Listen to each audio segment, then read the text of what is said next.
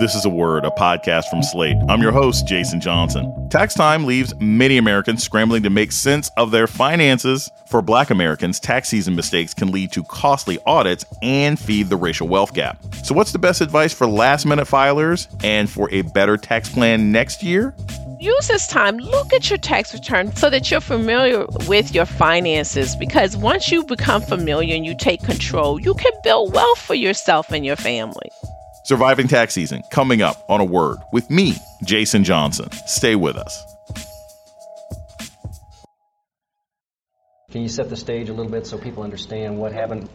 In 1969, 14 black student athletes were kicked off their university's American football team for planning a show of support against racism. We were really protesting our treatment on the field. Amazing Sports Stories from the BBC World Service tells their story. We became brothers that day when you did that to us. We made a change. Fighting for what we deserve. Search for Amazing Sports Stories wherever you get your BBC podcasts.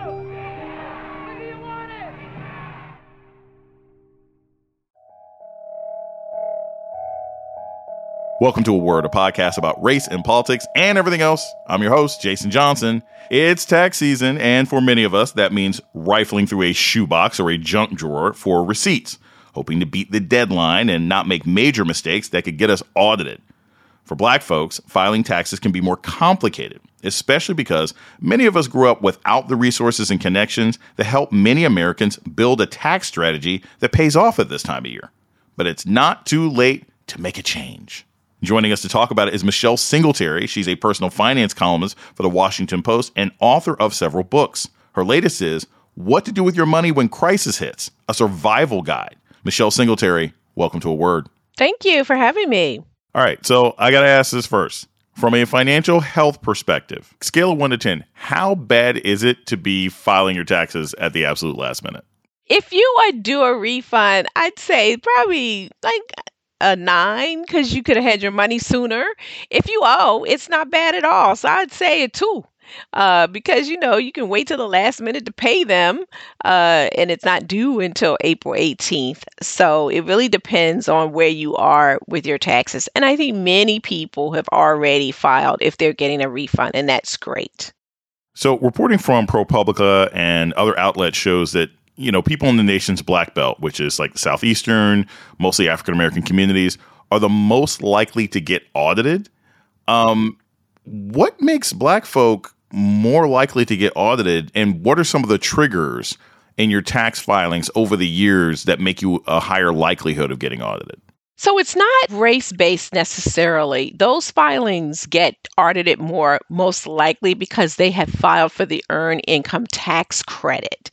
And by law, the IRS has to look at those much more closely. So it skews the audit numbers because it's so easy to get that wrong. Not that somebody is trying to cheat necessarily, but you've got to have qualifying children, you've got to have qualifying income. So there's a lot of things that you have to make sure are correct correct and people get it wrong. Like maybe you misrepresented or you forgot and put in the wrong social security number for your kid, so it gets kicked out.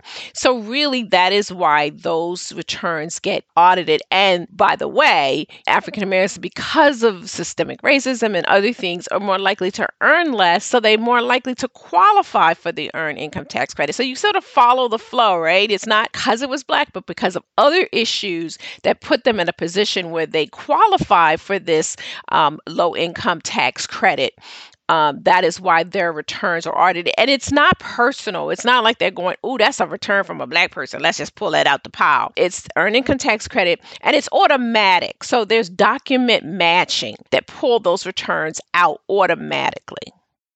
Forbes reported that the racial wealth gap, which is the difference in assets between black households versus white households, is between 900,000 and a million dollars. What role does the tax system play in that wealth gap between black and white America? Well, I don't know if the role plays, but really that wealth gap is most likely for many Americans the equity in their homes. And so often when we hear that number, right away, people think, oh, well, they're not handling their money well. That's why they have less assets. But let's roll it back. You know, things, you know, people don't want to hear this because we want to think that we're post racial.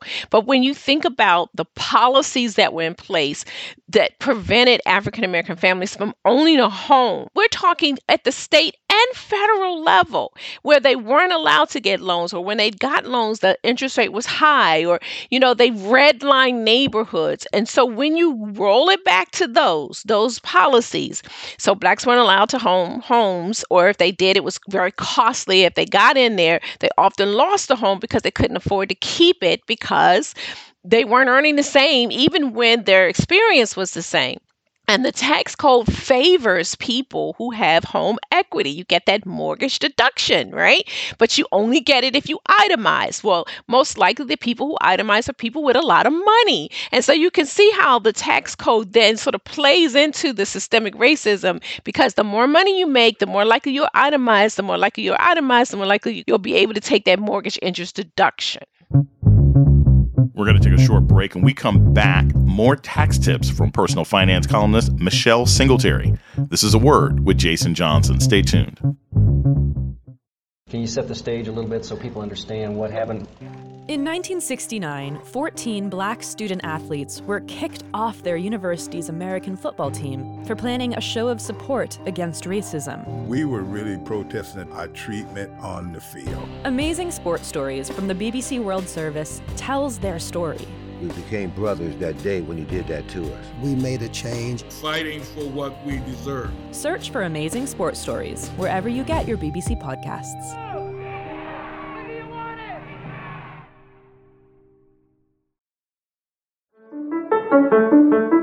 This is Jason Johnson, host of A Word, Slate's podcast about race and politics and everything else. I want to take a moment to welcome our new listeners. If you've discovered a word and like what you hear, please subscribe, rate, and review wherever you listen to podcasts. And let us know what you think by writing us at a word at slate.com.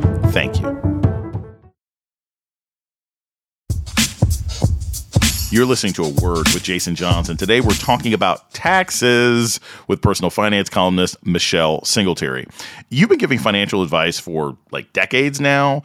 What in your early life like prepared you for this work? What turned you into the financial advice person for so many decades? Well, I am definitely that person, and I have been uh, from a wee little person. I like to joke that I was probably delivering, and you know, that throwing away stuff, and I probably turned over and I was crying because I was like, "Why y'all throwing that stuff away?" you know. But really, um, I got a lot of my financial wisdom from my grandmother, Big Mama, who raised me. She, my grandmother, took in. There was five of us all together, all siblings, and my sister was eight. I was four. I had a sister who was three, and twin brothers who were just under two years old old. And despite having to take in five grandchildren, my grandfather, you know, had a drinking problem, so his money didn't always come home. His paycheck didn't often didn't make it home. But my grandmother was a masterful money manager. I mean, I I to this day I'm thinking, how did this woman do it? And so I got a lot of her wisdom and I learned at her skirt, you know, and I just took in everything. She hated debt like it was the devil himself. She saved from every single paycheck, even though it was a struggle taking care of five children. And she didn't accept the cash state payments because she was a proud, you know, person from North Carolina. Her family had owned land. She's like, I'm not taking your money. Uh, and so, with all of that, she still managed to feed us and clothe us. We didn't have a lot, you know, we didn't necessarily always have seconds, but we had a roof over our head and food on the table table and a couple of outfits that all of we needed. And um, I just watched her do that. And she paid all her bills on time. My grandmother, and this is literally true, was never late on a single solitary bill. She paid all her bills early. So I learned all of that from her. So it's always been of who I who I've been. It's to my core you know, many black folks don't grow up with generational wealth. And even a lot of middle class people don't have networks that include strong financial and tax advisors. If you're looking for your first financial advisor, if you're looking for a professional tax planner, what are some things that you think that black folks who might be new to the process should be looking at? I do think that you ought to have a team of, uh, around your finances. If you don't have a lot of money starting out, you may not necessarily need a financial advisor, but you do need like a financial coach. And there's so many programs now. Uh, I know I run a a program out of my church called Prosperity Partners. It's a year long financial program where we meet every month for a couple of hours and just talk about money. And then we have people who volunteer to become their money mentors. So every month, somebody is talking to somebody in our program about their money. But if you don't have, you know, a program like mine in my church, then community organizations are giving financial classes. So start there. Once you start earning a little bit of money and you're like, I'm not quite sure how to invest that, then you should invest in hiring a fee only financial planner. My husband and I did that. Um, and it took us a couple. We did we weren't as fortunate as you. We took a couple before we landed on one that we were in sync with. It was an African American woman. And I recently we worked with her like 20 years ago and then she moved on to another job. And I pulled out the packets of information that we would working with her. It was just like, I don't know, about four inches thick. It was a lot of stuff she told us to do.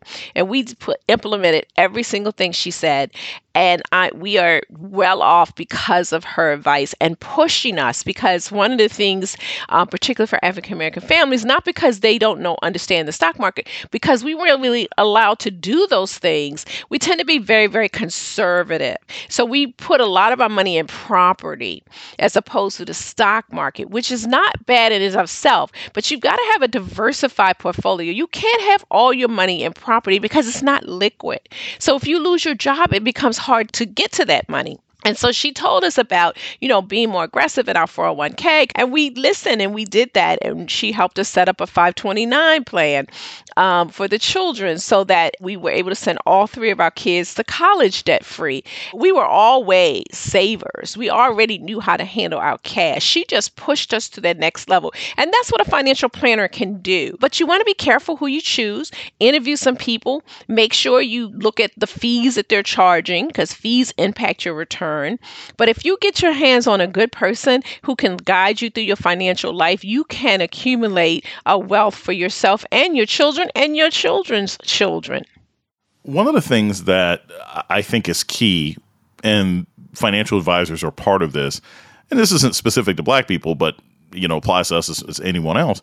A lot of people just don't like talking about money. What are some ways that we can break down some of the cultural barriers that we have about discussing money? Because I think that's a big part of it. There's so many other things in life that we can discuss comfortably and openly. But for some reason, we don't talk about money. And that's one of the reasons I think people do have trouble during tax season and do have trouble overall financially because it's not a topic of discussion, it's taboo.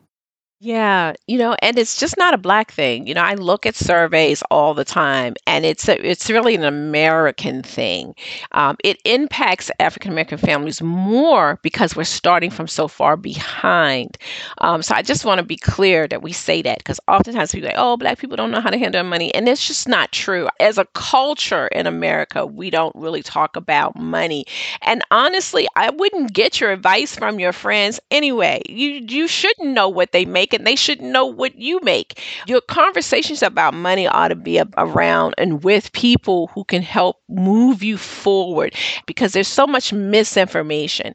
Like, for example, in the black community, it's like, oh, you got to get a house and you got to get property. Well, that may or may not be the best way for you to create wealth. Or you might be told by friends and family, you better buy a house. You, if you're renting, you know, you're just throwing your money away. That is not necessarily true. And that is not good. So I think you assemble a team, you you educate yourself. You know, you listen to programs like this, you read the Washington Post business section. That is the information that you ought to be feeding into yourself. You want to talk to your friends about something like that, some article that you saw. Oh, I saw Michelle Singletary column about last minute tax tips. What do you think? That is how you should be talking about it. And then talking to your children about it. We talk to our kids about money from the time that they were little people, and that is not exaggeration in their car seats. We are talking to them about money, and eventually they understand what you mean. We're going to take a short break. and we come back, more with personal finance expert Michelle Singletary. This is a word with Jason Johnson. Stay tuned.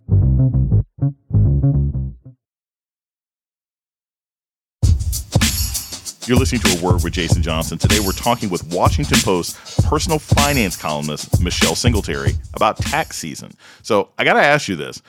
What are your thoughts about the major filing services? Are they worth the money? I disclose I don't work for any of them. I don't think you work for any of them.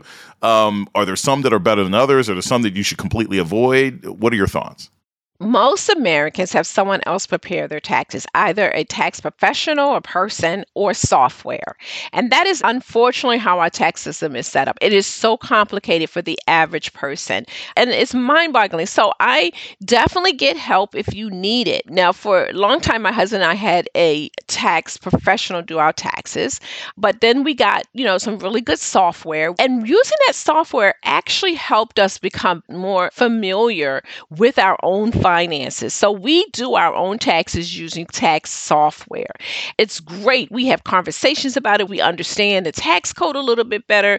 You know, we understand deductions and itemization and all those kinds of things. So my husband starts it first. He puts in all the numbers. He prints it out. I look at it and then we look at it together. That's a great exercise.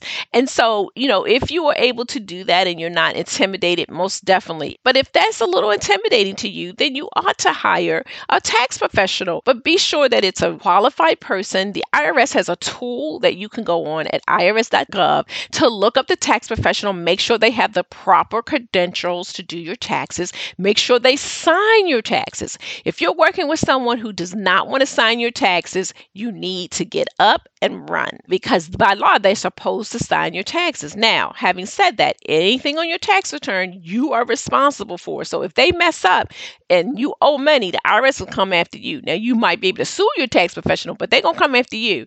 And so some of the tax preparation companies, the big ones, you know, they do a fine enough job. The IRS has a service where it's called Free File. You go to irs.gov and you'll see a link for Free File, and you can get your taxes done for free by different companies if your adjusted gross income is $73,000 or less. And some of them will also do your state taxes for free when is a good time to perhaps change uh, financial advisors? Should you say, hey, if I've had this financial advisor for years and I'm single and I'm getting married, should me and my partner look to get one that'll work with us now that we're together? Or uh, if I get divorced, or uh, if I am widowed, or once we have children? Are there critical points where it might make sense to change your financial advisor? Or is the assumption that they should just grow with you despite these sort of major changes in life? Yeah, I think it. Um, most professionals are, are are skilled enough to deal with you whether you're single or getting married. Um, when you want to change advisors, is maybe you have an, an attorney and you are doing your estate plan and you want to find an attorney who's skilled in that area. But in terms of financial planners, I haven't run into any with uh, like they're only for married people or only single people. When is the time to change? If you don't feel like they're being responsive enough, um, if you don't feel as if they're you're getting value for the fees that you're paying, um, some people invest under what is called assets under management. So they get a fee based on how much money you're investing with them. But if your investment plan is fairly simple and it's just got mutual funds, you may not need someone to pay them that because usually it's anywhere from half a percentage point to a point to a percentage to up to two percentage points. I wouldn't pay that. Um, but you know, you might not need somebody to to handhold you. We pay for advice and then my husband and I invest on our own.